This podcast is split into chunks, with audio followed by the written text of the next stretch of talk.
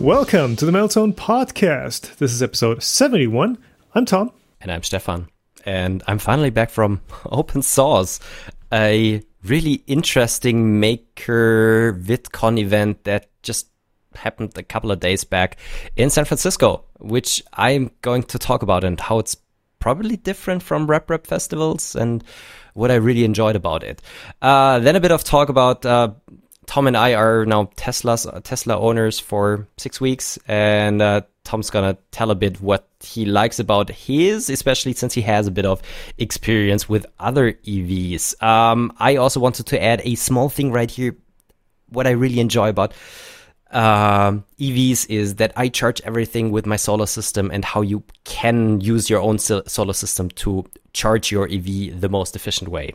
Then going back to 3D printing topics, um, AnkerMake is going to release a new lower price machine, the M5C, and we're gonna talk a bit about that in a second. And on kind of a tangent, since I don't know, reviews for the M5 were sometimes kind of paid by Anker. We talk about how long we should or uh, yeah should hold a grudge against companies that mm, do things differently and maybe not to the liking of the community.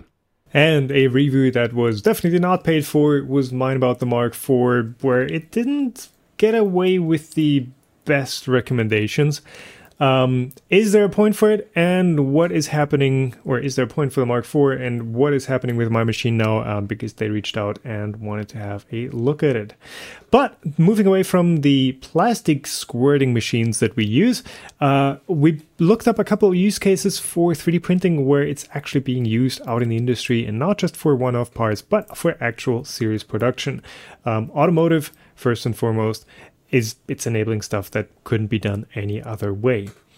And finally, one question from you guys. Why is Marlin called Marlin? We try to explain. Stefan, you're back. You look fresh as ever. you've been you've been on quite the quite the trip through the US again. Yeah. Well, it wasn't as bad as last time or as much traveling. Yeah, but I've been to to OpenSauce last week. Yeah, I got back last, last week, weekend. Yeah, last week Wednesday. So OpenSauce was from like the the the time of recording now ten days ago, or not yeah. even ten days ago, eight yeah, eight days barely. ago. But it's it's essentially like a, a not quite a successor to the um, what's called Bay Area Maker Fair, but that's that's Bay happening again. Bay Area Maker Fair is back. Yeah. So nobody really knew what to expect, and even us creators and even me, like talking to to Will, who did a lot of the organizational work and yes, was his event like essentially, right?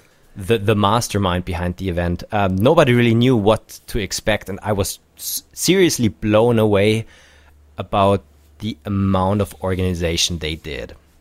So um, OpenSauce happened in San Francisco at I think Pier 35 or 39 at the piers, um, very close there. to Fisherman's Wharf. Uh, yeah, eight days ago, and it was basically a maker fair plus VidCon, which means that, well, at a maker fair you have a ton of interesting projects, you have a bunch of exhibitors um, showing off their stuff, and the combination here was really interesting because um, I think in the end, 80 or almost like 100 creators were there from Mark Rober to uh, Joel Telling to. Uh, uh, Angus was there. Angus um, was there all the way from, I mean, from Australia. Yeah, for him, traveling internationally is further than for anyone else. You know? yeah. yeah. So and this was the interesting part. I thought that not a ton of creators would be like roaming the show floor, but you could always just see people there and uh, talking to visitors and taking a look at exhibitions and taking part in events that happened there, be it like racing cars or um, I I did two um, discussion panels on on the main sh- uh, show floor.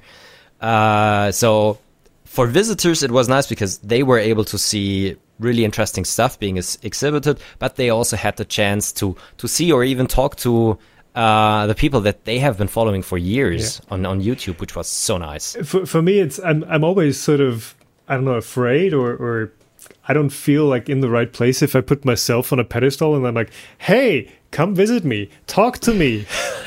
uh, because I, I, I always feel like I'm I'm just the messenger. But yeah, it's it's it, the, the fascination of people who put out content and, and put out so much stuff that yeah. that I mean for, for me in, in the other way too like I watch YouTube channels too yeah. and yeah meeting the people that make those would be would be cool eventually because I mean I, I appreciate what they do I appreciate yeah. how they do it um yeah so was dude I, I met uh, Cody from Cody's Lab who was oh, probably nice. like one of the first YouTubers I subscribed to uh, almost like 12 13 14 years ago which was really crazy um, I tried out um, Ren's Onewheel and didn't break. Right, myself. he was there too. Yeah, he was there too. Um, it was amazing. So I think for people, especially the ones visiting, it's just really nice to meet the guys that they have been watching for ages and trying to, I think, get a better feeling how they are in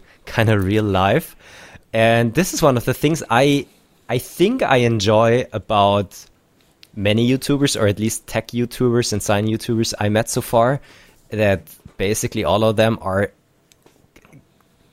very kind and down to earth and not feeling like superstars and enjoying those conversations as well because uh, basically all of us we started from where I think many visitors are at the moment, and we just I don't know yeah. well, grew an audience around just, us. Just from a fascination for a specific topic, exactly. And you know, you, you put out some content, be it a video or a yeah. blog post or whatever, and you see, yeah. hey, there's other people that are interested in this too. Maybe I should you know put out more of this. Yeah. So yeah, that's that's pretty cool to see because yeah, like I said, there's not you don't start a channel yeah. thinking like, hey, this is going to be my, my, my business. This is going to be my, my influencer life now. You just share your, your, your enthusiasm, your nerdiness about something yeah. with others. Well, for for years we ba- barely made a penny with that, and just at some point we were able to like afford going to events like this and kind of yeah. afford just working on videos and yeah that's that's the nice thing and um, so before i've only visited RepRap festivals and RepRap festivals are always really nice but um, of course the main topic there is 3d printing and yeah. also one of the problems is that there are a lot of booths that aren't that interesting or very similar to ones next to them because they're just showing off like they're I don't know modded printers, which is, which is nice and I highly appreciate that. But there isn't a ton of variety. With well, yeah, I mean um, that, that's that's why it's a RepRap festival. Rep that's why it's a Rep Rep right? festival. Yeah. With OpenSauce, it was nice because they curated the exhibitions, so you had to apply for a booth, and if your idea or project wasn't, I don't know, deemed interesting enough, um, you didn't get a booth. So that, that sounds rough, but I, that, I see that, why they're doing it. Yeah. Yeah, because um, the the venue side still was like packed and full. But so isn't isn't it the same with the um, with the Bay Area Maker Fair? I, I if I rem- I darkly remember something there, but it's like the, it's limited in spaces, but yeah. I don't know if they're actually curating them. Um, yeah. It might just be a first come first serve basis. Yeah, could be, but that led to like a ton of really interesting booths being there. And I feel kind of bad that I struggle to find enough time to film a, um, f- film like a ton of them, a couple of them. I think I did interviews with five or six booths or something like that, but then just my time ran out yeah. because I was I was doing like private talking sessions to small groups. I, I was on two panels. Um, and the thing is, when you're there, people know you. So they will approach you. They want to talk yeah. to you. I enjoy talking to them myself as well, but that just eats away all of the it's, time. Yeah, it, it, the, the thing is, you have to, if you want to do these events properly, you kind of have to show up with a team. Yep. you, you have to have like three people Um, one who's scouting out for, for interesting stuff, then Yeah. one who's like camera, and then you get a, a booked time slot Yeah. where you've got like I've got two hours, I've got Yeah. one appointment here, there, there, there. Um, but as a as a solo visitor creator, you, you, it's almost impossible to to find a balance, and it's just two days, right? It was two days. So there was a Friday show, um, but so there was a Friday event party thing where also the exhibitors were there, but most of the party happened on a battleship that was near the venue side or like next to the venue Okay, it's side. decent. Um, so, well, I, I didn't have a ton of time to look at the things there um, for scouting, for example. And then I think the venue usually opened at I think ten o'clock in the morning until six o'clock at night. And even though this hour like six uh, eight hours, just wasn't enough. Yeah, they they fly. I know. Yeah. No, Uh, it was re- it was really nice, and um, so they curated the projects. We had really interesting talks on the show floor. I don't know. I, I, I finally shook hand with with Adam Savage. I actually could retire now. Um, and then there were also things like a tug of war at the 3D Gloop booth happening with with a robot arm. Um, um, racing those ah, small kids cars where you can where kids can sit in. How's that called again? Uh, Can't remember the name. Wait a second. No. What are you grabbing now? I'm grabbing now my my custom schedule that I got handed out. um, Power Wheel Racing. Sorry, Ah, right, right, right. Yeah. Power Wheel Racing. That was so funny. That was seriously so funny. So I, I assume they had like tuned ones there. They had tuned ones, Yeah. uh, so we were able to use the power wheels from the guys who built them. I mean, it was just so funny. It was seriously funny with like riding in this undersized car. Uh, yeah, unfortunately, mine ran out of battery after five or ten laps, so I couldn't finish. But uh, the other ones had had a ton of fun. Yeah, so Nice. that was the weekend. Um, I basically didn't hear any negative voices besides maybe the ones that had to wait in line at on the first day for two hours until they were able to get into the event. But I don't know. Um, it was the first time that this event happened. Uh, they can learn something for for the next one, yeah. and I So think the next one's even going to be better. I, I was gonna say like there is gonna be a next one, I assume. There has to be a next one because um, Will put a ton of money in the event, and he's still well. It was sold out and everything, but he still lost a substantial amount of money with the event. Well, I bet Which as is- a, as a first time thing, you have just so many so much overhead. You, you have stuff that doesn't work out as planned. Yeah. Yeah. And one of the problems I think was that they only started planning the event at the beginning of this year when the marketing budgets of the companies were already like Right. Assigned. put in place. So it's really hard to find sponsor money for such an event. Um, so eh, I th- so it, it it will be happening again next year. They they did a short like pre-sale early bird uh, a ticket sale already at the last day of, of OpenSauce to I think kind of covers some of the expenses or some of the money Yeah. that um, Will paid out of his own pocket. Right. But it's probably going to happen again next year. It's probably not going to happen again at the same place because they want to make it bigger. Just because there are certain overhead costs that stay the same regardless of if you're having like 5,000 Right. visitors or 10,000 visitors. And I, I also have to imagine like the the Bay Area in general is not the most cost effective place to host an event like that. But I guess that they're not going to move away from like the area, right? Uh, there are rumors. I think I heard like San Jose. I heard Las Vegas. I heard a couple of other places where you're able to easier afford a big place, but also make it cheaper for people to to stay in a hotel. Yeah, exactly. That was the other thing.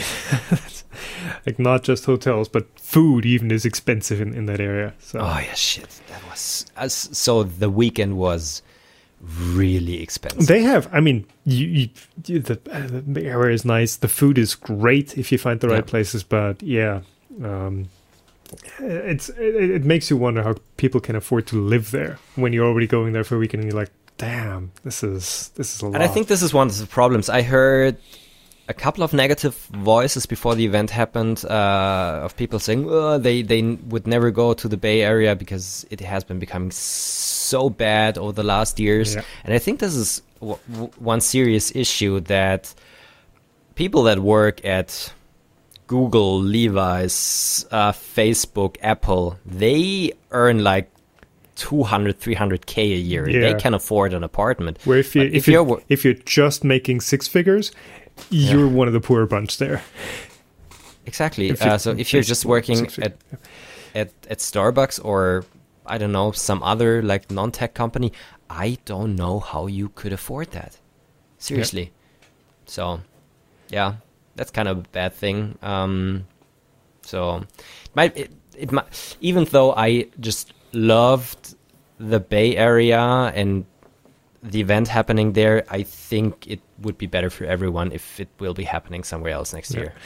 And as far as like getting there, um, of course, San Francisco, etc., is, is great with airports and traffic. But well, um, there, there is traffic. There is a lot of traffic in, in that regard. But it is accessible. It's not like they're going to pick a place that is like the, the Midwest RepRap Festival, where it's a three-hour drive from every airport that they yeah, could go no, no, I think So- that's that's not gonna happen. And that was, Yeah. I think, also the positive things about um, the Rocky Mountain RepRap Festival because Denver Airport, which is very easily accessible, was just an hour away with the car. So, yeah. Yeah. Well, sucks that Cool. you have to fly to places. It would be great if you had like some other way to to get there. Um, I don't know. Maybe that that that what's it called? Hypertube? No, hypertube is something. Uh, what's what's the what's the Musk thing?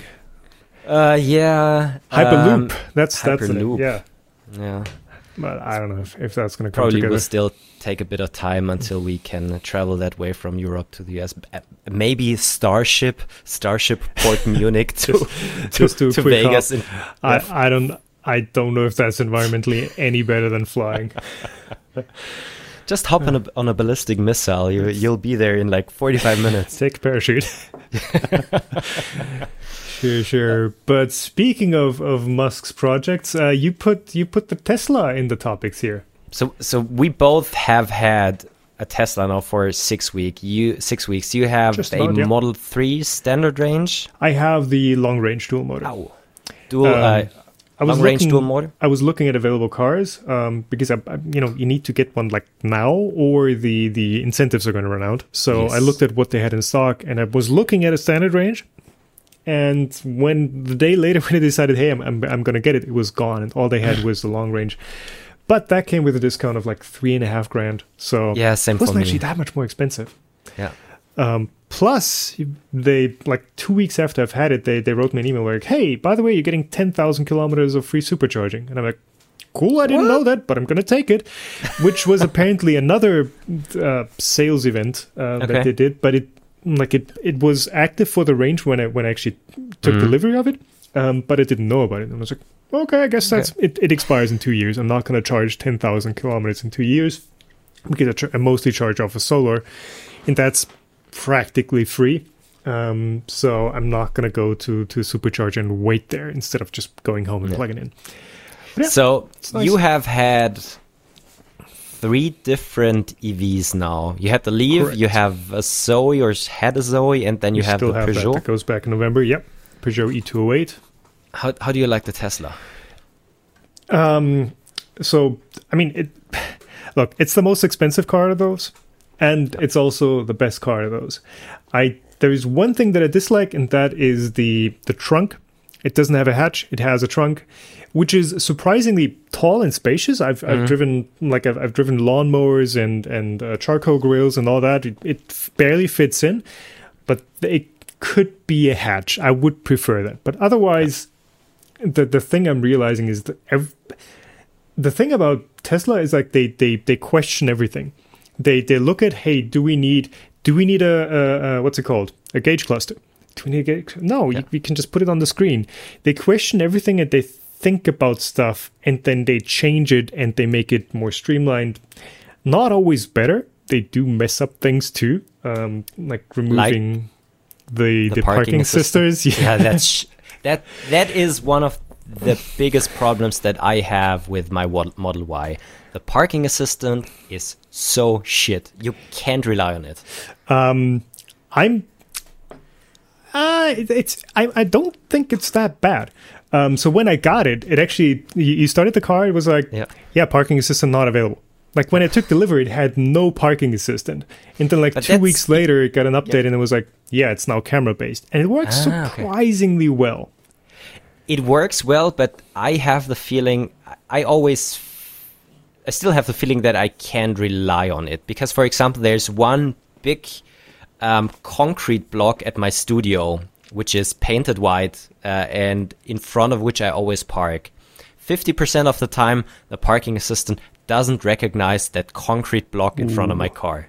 And just it doesn't show it. It just doesn't beep and everything. So Okay, this is something that I really dislike. It's probably one of the biggest things I dislike about my Tesla. yeah. The other thing The- is that the Model Y is just too big. Ah, the model the Model Three is actually it's it's a very compact car. It's long, yes, it's four point seven meters or something, so it's like Mittelklasse long. Yeah. Um, but you put it next to the Zoe, and it's like twenty centimeters less tall. Um, I parked next to uh, Erik de, de Bruijn's, uh, Ultimaker founders, uh, Yeah. Model Three with the Leaf when I still had that, Yeah. and I was like, "Damn, that's the Model 3 and you, and you look, yeah. Um, so the what's what's surprising though, so first of all, like all the stuff, the app is fantastic, driving is fantastic, the the infotainment is great, like the the way they're rethinking that is fantastic. Um, but like the the stuff that Tesla prides themselves with, the entire camera and autopilot stuff, is surprisingly bad. Um, So uh, cruise control, adaptive cruise control works okay. It works better in the Peugeot that has the the radar. Yeah. Um, lane keep is okay. It's about as good as in the Peugeot, which has just a standard. What's it called? Navstar, Instar, the Intel company from Israel Okay. um, camera that does. It's about as good. It's way too confident. The Tesla is way too confident in some situations, and it would have driven into a, a parked car a couple times. And I'm like, guys, this is supposedly running Tesla Vision. Like, this is supposed to be what autopilot is based on. Yeah. And I'm like, that doesn't inspire confidence for for this thing being full self driving capable. Yeah. I only have the standard autopilot, but it should be Yeah. the same software stick running it. Yeah. Um, so that's that's the thing that is kind of surprising to me. Um, Yeah. Otherwise, it's it's it's okay. It's it's a heavy car. Yeah, it's not a Yeah. it's not a sports car. Drives But how does mileage compare? Because you have, for example, the Zoe, it is the because most mine- efficient car out of all those. and that's the the really interesting thing. I do around 16 to 17 kilowatt hours per 100 kilom- uh, kilometers. Yeah, no, I've, like I've done 13 and a half going Yeah. through construction zones, so staying uh, below 100 kilometers on average. yeah, On the on the autobahn, I mean, it depends on how fast you drive, but Yeah. even even going at a brisk pace, it is uh, more efficient than the Peugeot or the Zoe. that's so interesting. I really like like the rec- I really like the recuperative braking uh, on mine because so in my normal job is 15 kilometers away from here, but 300 meters higher. So Right. I have quite a bad mileage going up there. But when I drive down from my job, the 15 kilometers, I don't need any battery because everything that I do on level terrain, driving back home, I recuperate during driving down the hill, which is Yeah. so interesting. You're not used to that, right? Yeah. Yeah, the, the not thing, at all. The thing with normal electric cars is you get you usually get the option of having like a D drive mode where it Yeah. has low recuperation, and then a B mode um, Yeah. where you lift off the pedal, and then uh, depending on the car, either it, it goes to a full stop or it doesn't. Um, but it does more recuperation.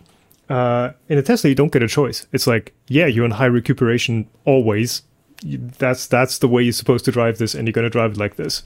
And it's how I've been driving my other cars too. So Yeah.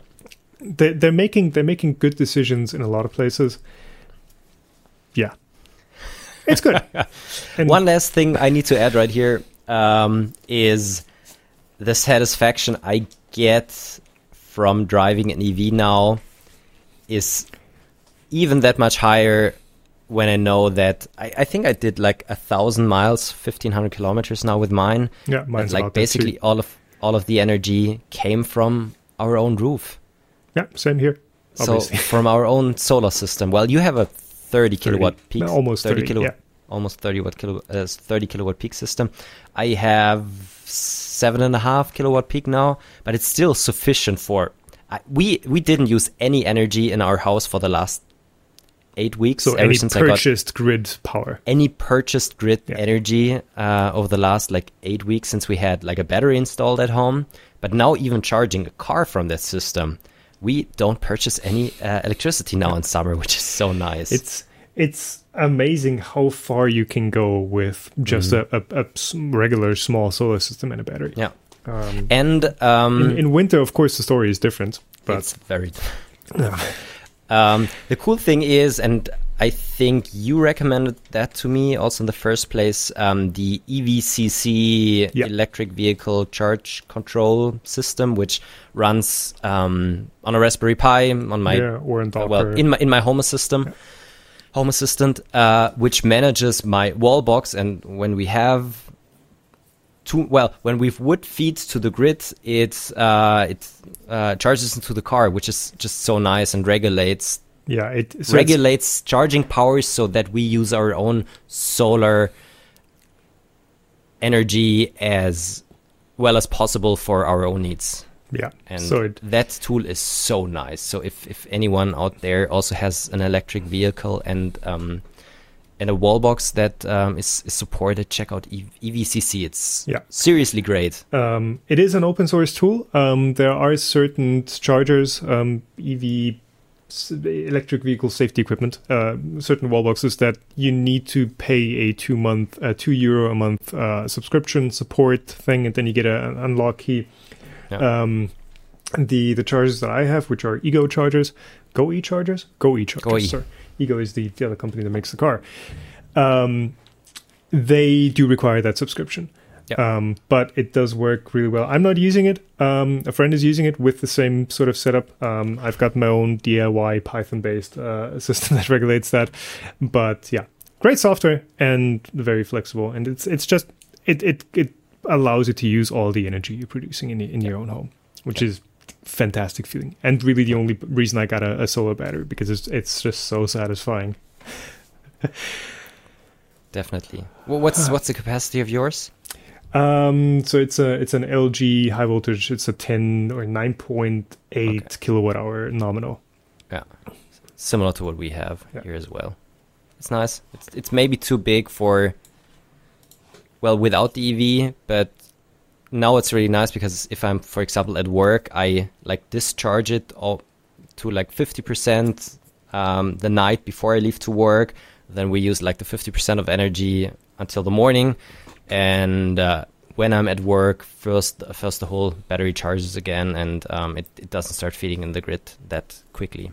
Even though it's probably not the most efficient thing to first charge the battery and then discharge the battery into the car battery again. Well, yeah, if you need the if you need the peak charge power, then it's better Yeah. than buying from the grid, efficiency Yeah. wise, definitely. So Yeah. it's again, it's it's amazing what's possible already. Um, I wish like wind power would be a bit more accessible for like home use. Um, I've I've thought about putting like a, a ten meter tall wind turbine in the backyard. Um, I don't know what the neighbors would say, but yeah i would talk to my neighbors before that because but like technically it's legal yeah up to ten that meters does without that doesn't mean that yeah they are not going to bother over over you over the wind noise that you're generating Well, I so I, I was going to build one myself, like a, a, Yeah. a vertical wind turbine, um, and of course that would be optimized optimized for noise as well. I do have fairly cool neighbors, but I don't want to bother them too U- much. use a use a toroidal propeller I, I heard that they're really hip at the moment. yeah, exactly. All right, So let's, that's let's that. get yeah, that's that. Uh, let's get back to 3D printing stuff. Yes.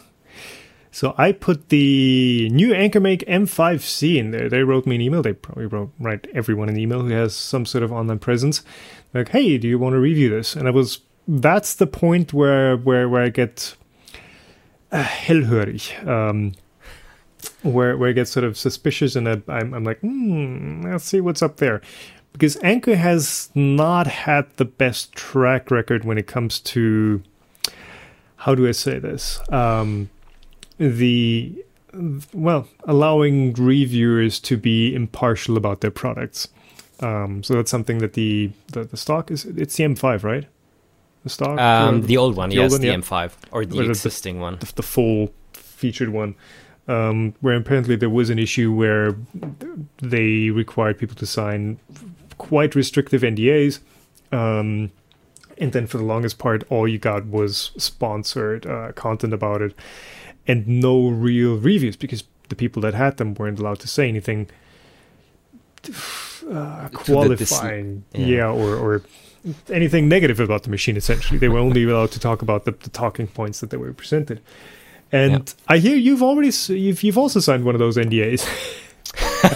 Are you allowed to talk about the the NDA? Well, probably I'm not at all. I, am as as much as I have understood, uh, and I I wasn't aware that the M5C that there's already information on it existing. So the basic basically the NDA says uh, if if we're gonna provide you information that is not publicly available yet, you're not allowed to share it. What well, like that's an ND, That's always the point with an yeah. NDA. Yeah, as soon as stuff is is yeah. common knowledge or yeah. public knowledge. Yeah, they they approached me a couple of weeks back and asked me, yeah, there's a new machine coming, uh, and I wanted to get more information because I didn't have an M5, and I thought, yeah, maybe they learned their lesson to target the proper audience with their new machine, especially with like the competition from Bambu Lab. So I said, yeah, send me more information. Um, got an NDA.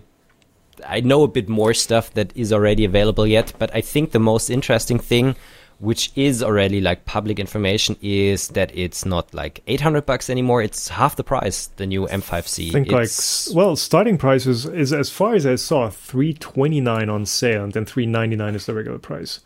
359 with the 10% off Oh, right. Currently, and 400 will be or 399 will yeah. be will be retail price. Sorry, mis- misquoted it there.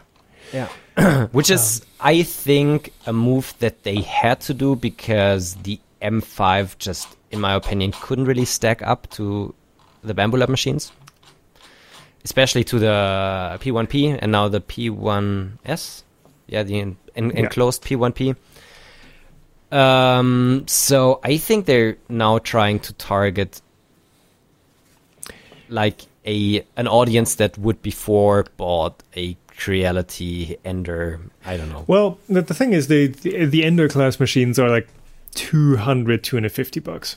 So yeah. this is this is certainly a step above it. Um, yeah and the, the sort of in the preview materials that they've got on their website they're sort of justifying it as like hey it's it's plug and play it's print in one click or play in one click they're, they're calling it. So like ease of use is, is really what they're marketing with this thing. Yeah. Um but since we really don't know anything about the machine yet um, other than the price and a couple marketing photos uh, what i kind of want to to circle around to with this topic is um, I put it in there. How long can we hold a grudge against companies? Um, because Anker, like I said, they they didn't get the bed the best reputation with the M5 launch with all the the NDA and lockdown stuff, um, which on the record is is the proper way to do it if you do it the right way. Like NDAs and embargoes for early reviews, I think are good as long as they don't hinder the review process itself being like, hey, here's the machine, you get it a month early, and you can release your review on release date, that's fine. That creates a, a level playing ground for everyone. Having terms in there, like Nvidia tried it at one point, where you can't criticize the product even after the embargo ends. Uh, that's that's not so great. But like like I said, it's it's in general it's good practice. But Anker didn't do it all that well with the M5 launch, and also with their brand Eufy, which is uh, surveillance cameras and they also pulled a bad one when it comes to communication, where it was like, hey, you know, these these cameras are secure. We're never transmitting anything. and they did transmit way too much stuff um, in an unsecure way. Don't quote me on that. Like we, we're going to link an article in the in the show notes. Basically, they didn't hold their security promises, and then instead of being like, "Yeah, we, we made a mistake," they doubled down on like, "Yeah, what's what's the issue?" Like, pff, whatever. Um, so it wasn't just an issue with the product itself; it was also an issue with the communication. Mhm. Um, and I think we even talked about the the Eufy thing when it was uh, recent. Yep. So going going going on that that tangent, like what what is the point? What you know, with something like that happening with a brand that we are also engaging with, should there be like a, a permanent hey, I'm not going to work with you guys anymore because you pulled this thing five years ago, or is that like a yeah, we we're going to do a, a moratorium? We're going to do a, a that probably is an English word for that. We're, we're not going to work with you for six months or Yeah. whatever, and then we can reevaluate. Like even with with with Tevo, which was the the the brand that started all this, which was a you know a cheap 3D printer brand that wasn't particularly good. Yeah, crucify me in the comments if you want to. Um, but yeah, that the problem with that was the machines weren't very good, um, but there were people viciously defending them. Um, so I was like, yeah, I'm not going to work with Tevo anymore, and I think the brand is gone now. But how long should is there is there like a, a redemption for them or what's the what's the the approach there? Well, I, I guess uh, if they are trying to make approaches to make it right in the future, I think at some point you should definitely give them another chance um, because things happen. Maybe PR personnel is changing, or they learned from I don't know. For example, the, the the M5 campaign that that really didn't work out as well as they suspected because the community is different and it was just um, yeah understood differently. So There's if they're trying to to make it right, if if they fool you twice, screw them. But if they fool you just like once and try to make it better next time, I think that's okay. But of course, you should be careful. at a at a certain point, there's also the dilemma of, for example, what is again is happening with Nvidia. Everyone knows Nvidia is a scumbag. Uh, their their their product pricing policy, their review NDA stuff, horrible. But you have to work with Nvidia because you know if you're a tech reviewer who does you know LTT or or Gamers Nexus or whoever else that does reviews of recent products, you have to be on time. You have to be recent and relevant. And if you don't work with Nvidia, then you're like, well, I'm I'm gonna miss out on on basically my channel's relevance too. Uh, so you're you're in a you're in a pretty tough spot there. Um, I don't But know. I if- think, but I, but I think the problem is if you have, it's it, it's not a monopole that that Nvidia has, but it's an oligopole. I think would be the so there are just like two big players on the market. yeah, Um, duopoly duopoly. with two with like Nvidia and AMD Yeah. Um, and Intel. Don't forget about those. I mean, but credit to Intel they're doing a great job. Their products aren't at the level, but they're they're, they're making an effort. So Yeah, and, and I think it's definitely a good thing for, for the consumers if they're going to make it at some point. But if you have the problem that you have just two big players, you kind of need a bit play to their rules because otherwise you miss out on stuff. Um, if you're going on a market that is more diverse, the question is how much will you really be missing out if you never did a review of, of an Anker machine does yeah. it really hurt your channel or nobody really cares you just missed out on a video opportunity exactly. Yeah, with Anker, I, I don't think they're at that level yet. Um, Yeah. they, they are a big brand. They have the Yeah. the, the marketing prowess behind it um, to push that printer really big uh, if they want to. But yeah, they're, they're not at the level of a Creality or a Bambu or a Prusa or, or someone along those lines yet. yeah So yeah, it's not it's not as bad, but still, like if you, it's it's still relevant. People still want to see it. Yeah. Yeah. Uh, Yeah. So the the the, the thing I've I've come to as a conclusion is like the to answer that question, how long can you hold a grudge against the company as a reviewer, as a, an influencer? God, what a name, what a term. Uh, you, you can't, you can't. Uh, because at some point, if you if you're just saying, "Hey, yeah, I'm not going to work with those guys. I'm not going to work with that guy because like they pulled something three years ago," at the end, you're gonna end up like, "Hey, I'm gonna have my 2009 Marlin, was it even Marlin then Sprinter based um, you know Mendel 90 which i still have it's well it's rep rep from it now but you're gonna have like some some niche old thing that yeah you, you you can talk about but everything else is like off the table because you're like nah, mm. I'm, not, I'm not gonna it's just not viable yeah. so yeah so will we will we see you re- review a Bambu machine at some point i don't know maybe maybe we'll see um ah yeah yeah, I was I was gonna make a comment there, but I'm not. I'm not gonna. Uh, yeah. Maybe we can talk about the thing. Maybe let's make a note here. Uh, we can chat about that once the camera's off. Um, yeah, one one comment that uh, Simon made uh, at Audio Simon uh, was like Anker should be on the list of camp companies financially supporting Marlin. Scott should get in touch with them.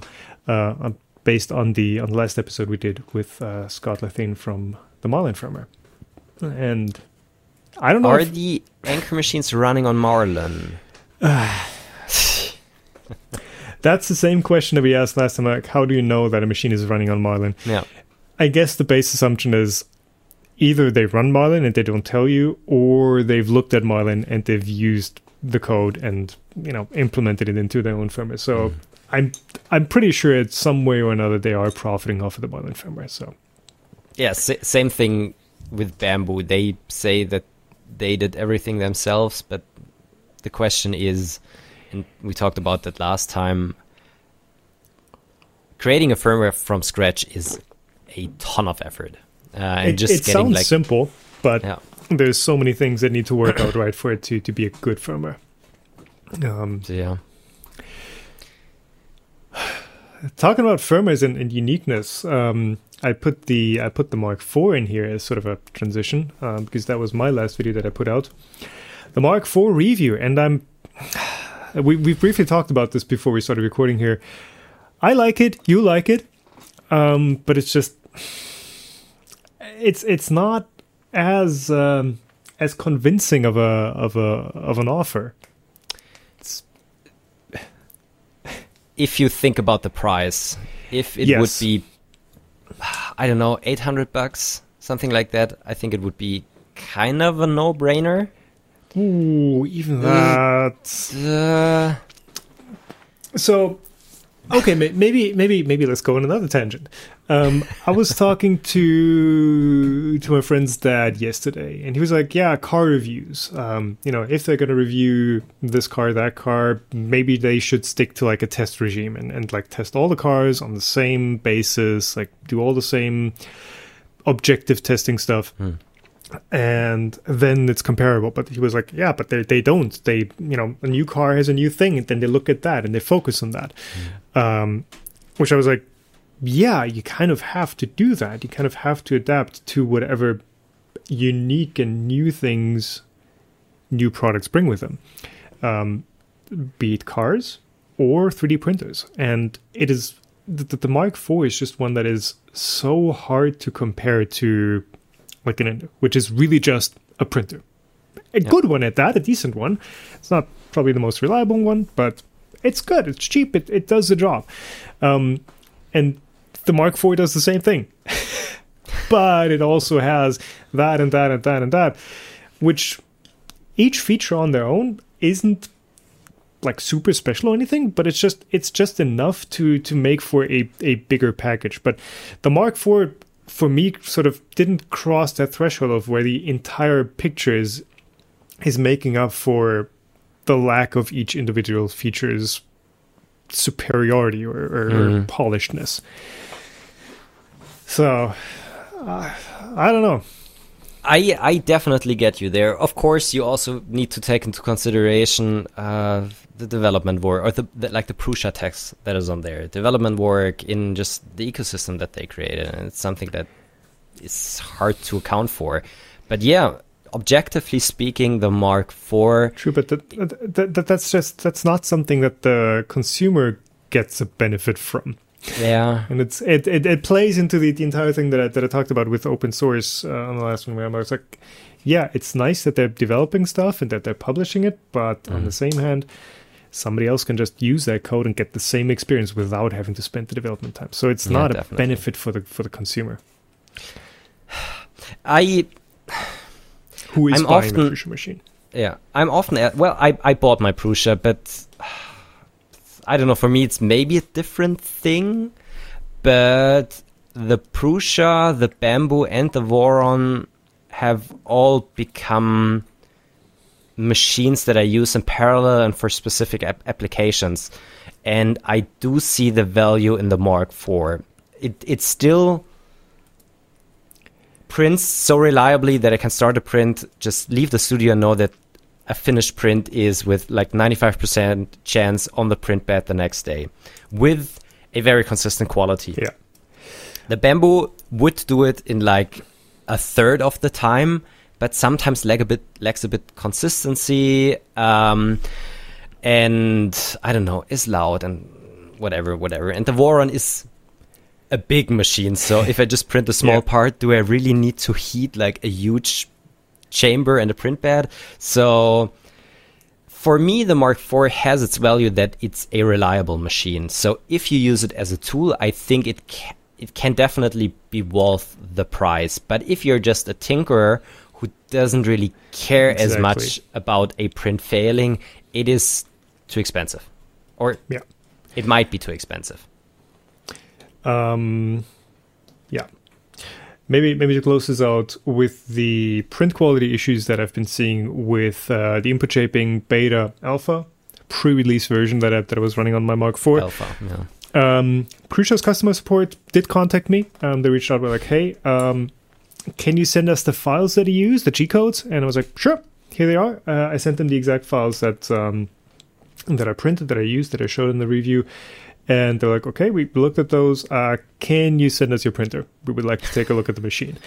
Um, because I don't know if it's if it's something with like being an early model or whatever. Mm. Um, it definitely was an early model. It was not a pre-release. Where it was finished hardware, but it was one of the early ones. So they want to look at the machine itself and kind of figure out what's going wrong there. Because what I was seeing in the review is not what they expect out of the machine.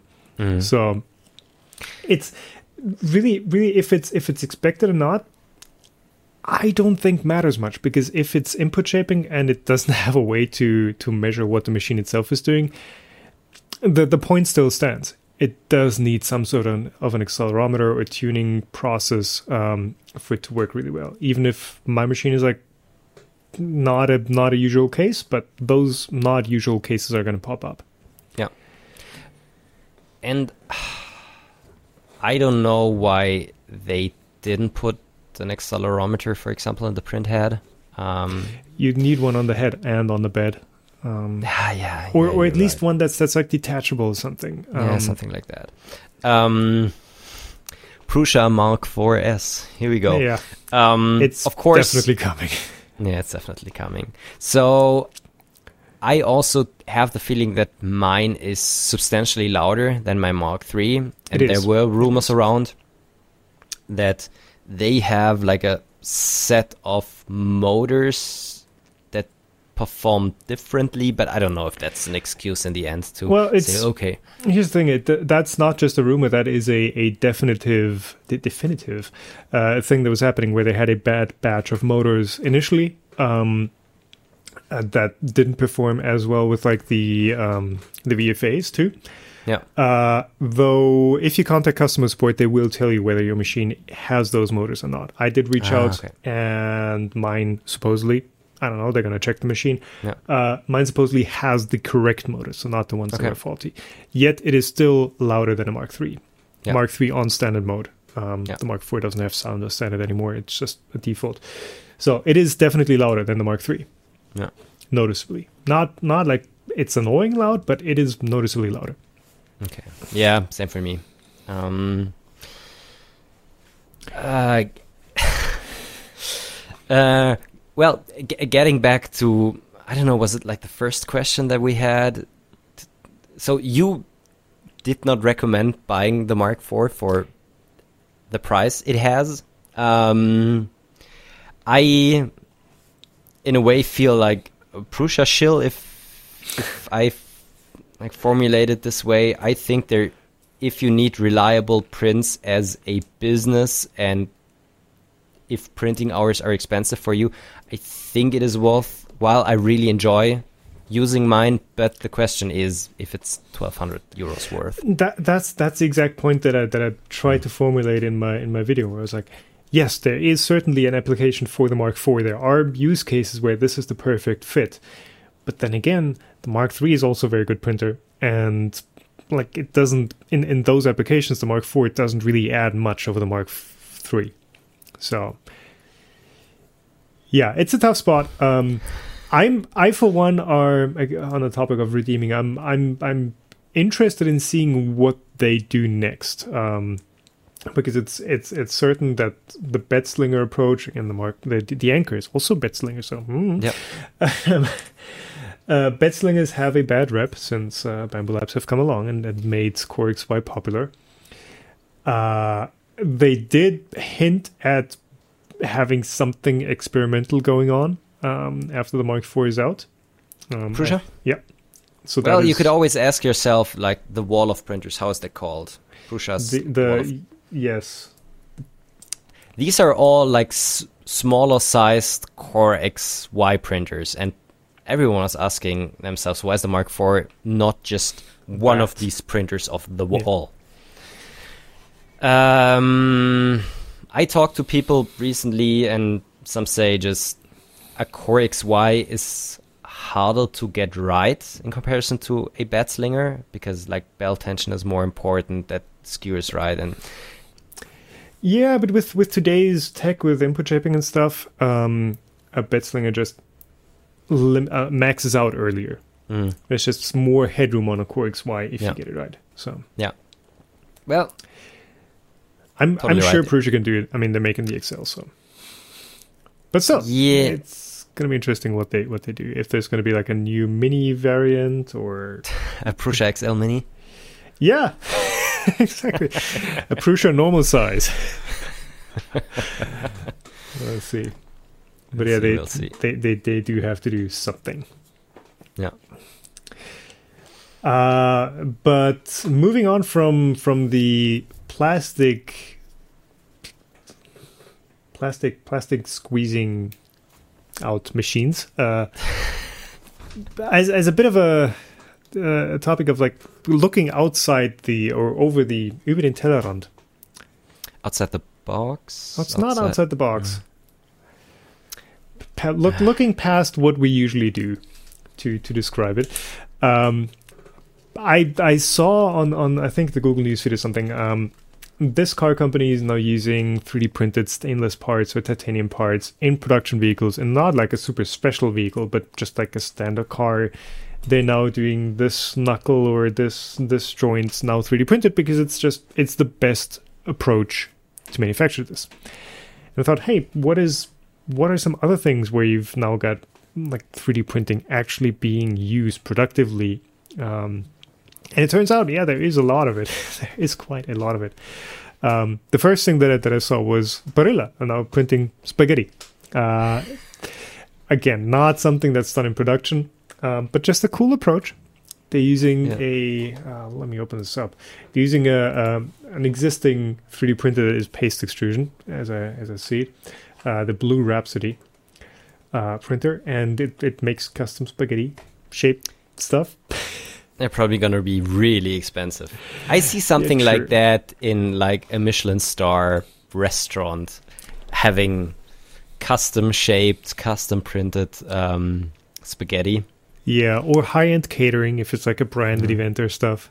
Um, yeah. Where you have like a company logo on your on your spaghetti because they, they're saying it's like finger food they can print with it. The yeah. sauce is inside, and it's like, it sounds cool. It's being yeah. used. Um, but on the topic of, of 3D printing in cars, um, 3dprint.com had an article on the Cadillac Celestiq, Celestiq, yeah. um, where they're using the world's largest sand 3D printer to print um, casting cores, sand cores for casting. I was like, this is this isn't new. This is cool that it's now the world's largest 3D printer. But my dad told me about um, the new BMW M engines, the S58. They have to use 3D printing for those for the sand cores because the, the, the casting is just too complex to do in literally any other way with cooling jackets and Mm. and the internal geometry and Mm. all that there simply is no other way to to manufacture this and i've got a an article linked in the or definitely you're going to link it you do the uh, the show notes. Uh VoxelMatters had an article about the s58 engine um which is exactly what my dad was i don't know if he was part of but he did he was in contact with that project at bmw um yeah s58 So- series yeah. production using 3d So- printing cores. Sand core 3D printing has been around for decades already. Um, for proto, sorry, for prototype sand casting molds, but now also for serial production. Um, Exactly. Either because getting like a mold made for your sand course is impossible or too expensive or would take too much time. This process is super nice because you can design like an, an engine today, print out sand cores overnight, basically cast the, uh, the next day and have like a a rough engine block out of the mold within like a, a, couple of days, which I think otherwise wouldn't be possible. Yeah, and Still- and, and that is that is one-off individual parts where you can Yeah. completely determine the geometry yourself. You don't have Exactly. to do like a, a, a- small series, and you can do one-off parts and experiment with that. still with this te- still this technology is really expensive compared to um, making those molds conventionally for example. And this this is one of the reasons why we see it in those high power horribly expensive motors because with these it's viable and the customer is willing to in my opinion to pay the extra extra amount of money to have a better performing motor in the end um, in my opinion, this process is still not viable for like a Golf, for example, a Jetta, or a I don't know Ford F one fifty, because if you really need to get prices down, uh, additive manufacturing is, is just still too slow, and I think this is might also be another uh, uh, uh, reason why it's only used in these uh, engines because they don't produce as many as, for example, for the F one fifty, um, because it's it's expensive, it's slow, so you use it in those special motors and not in like really big serial production because that would make the engines too expensive and maybe not even be you wouldn't be able to produce as many as you need. But it's cool that this is possible and that this technology helps to squeeze like the last bit of performance out of such a car or such an engine. It's it's always that slope, um, which uh, if you go on another tangent, like uh, efficient market theory, um, it's always that slope. If you have something that you pay a bit more for, you're going to get something that is Yeah. better, be it in materials, in manufacturing processes, in whatever. But there's you know a- a lower end product. You know you're going to be able to use lower end processes for it that are going to be cheaper. And I, I just think that it's cool that 3D printing is in there and it is a viable option. Um, Yeah. Again, because if it if if something is more expensive but it's not better, then it's not going to exist in an efficient market. Um, so it's it's cool to see that 3D printing is something that is apparently for this segment, yes, higher Yeah. end, is something that is totally being done and being used and viable and just cool. Yeah, and the thing is, uh, this is a way that companies can get experience in these new processes and help make them more efficient, cheaper, and maybe in the future even usable for lower price cars, higher volume production, and things like that. You, they kind of so the the buyer of an uh, a BMW a B- a B- BMW M class is kind of like subsidizing that, that Class, don't technology let- a little don't bit. BMW fans hear that. it's the M GmbH models, not an M class. Um, Yes, it's it's the engine that's used in the BMW M3, M4, and uh, X3M and X4M, and Yeah. apparently also the M2. So that's really cool. Um, and I see kind of the same thing. So with my background in aerospace, it's really hard to get 3D printing into products because it's expensive, but you need to start at some point because otherwise you will never get experience to use it at some point in a higher volume production or in, in most critical more critical parts. So we're currently trying to find these these unicorn products where additive manufacturing currently already makes a ton of sense to get experience with the process, to make it cheaper, to make it more reliable, to use it in the future um, in a just wi- wider variety of products, Yeah, which is nice. and eventually you get a you get a scaling effect, not to to a level where it's like cheaper than than just base level cast parts, but you know you get a scaling effect, and Yep. it is going to be more affordable and Yep.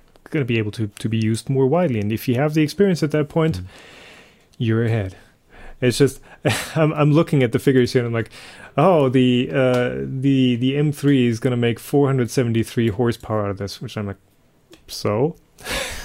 uh, it's Uh, it's ma- ma- maybe one last thing right here. Uh, so, ap- applications uh, uh, of additive manufacturing, like con- consumer products. Uh, a friend recently sent me an image. Um, he's a pharmacist, and they bought like a new, horribly expensive IR measuring device to distinguish different substances, and um, the the holder for I don't know accessories for that thing was 3D printed, and he, he, he since since he knows me and he knows a bit of the process, he already complained to me that the quality was so bad. But this company is since this is like low volume production, uh, they are using additive manufacturing for accessory holders uh, that Yeah. they don't need to manufacture expensive molds, which in the end makes also the end product cheaper for the consumer. It's still horribly expensive, but it is going to be a bit less expensive than if this was a, another custom injection molding part. Yes, especially at small scale. Yeah.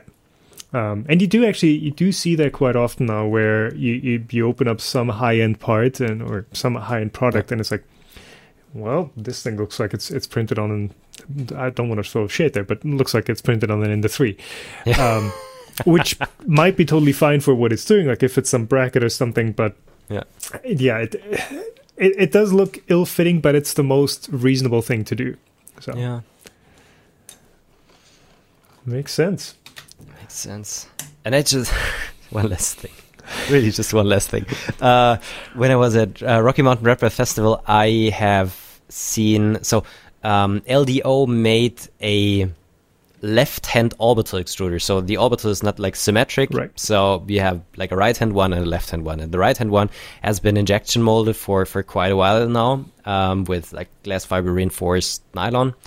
And the new version, the left-handed one, which is probably like way less production volume, uh, they also just 3D printed the housing, which Bondtech has been doing I, for I like was going ages to say that, yeah. yeah, Bondtech is doing the same thing.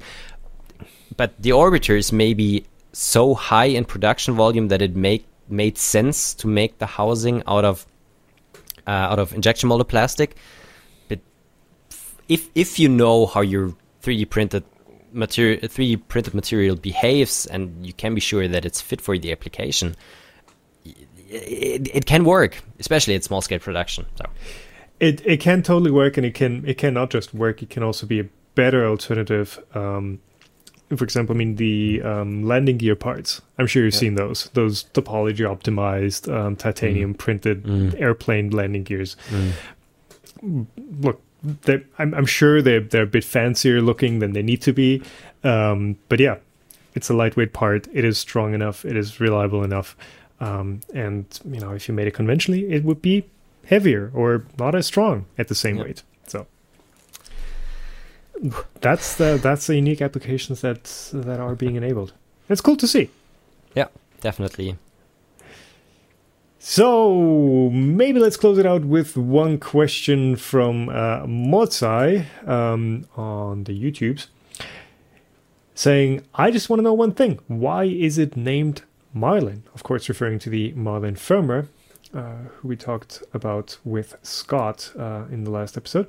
Always been curious where the name came from, and we you you have you have an application that actually an application explanation that actually makes sense.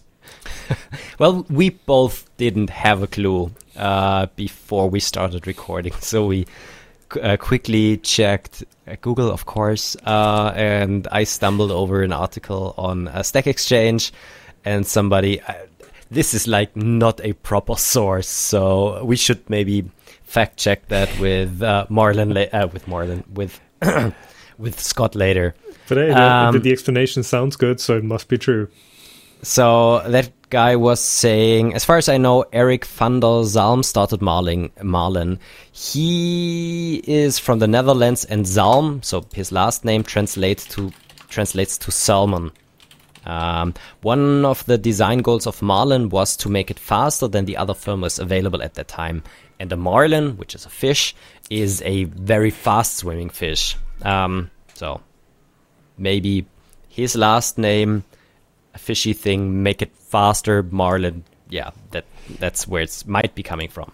Yeah, and the, the the fishy thing is something that is sort of a, a common theme uh, throughout. Uh, what's called throughout 3D printing firmwares and stuff. So sailfish um, is also something that is uh, that, that has been named after that. Um, but mainsail, the Klipper interface. Sail, yeah, yeah, Nordic thir- terms there.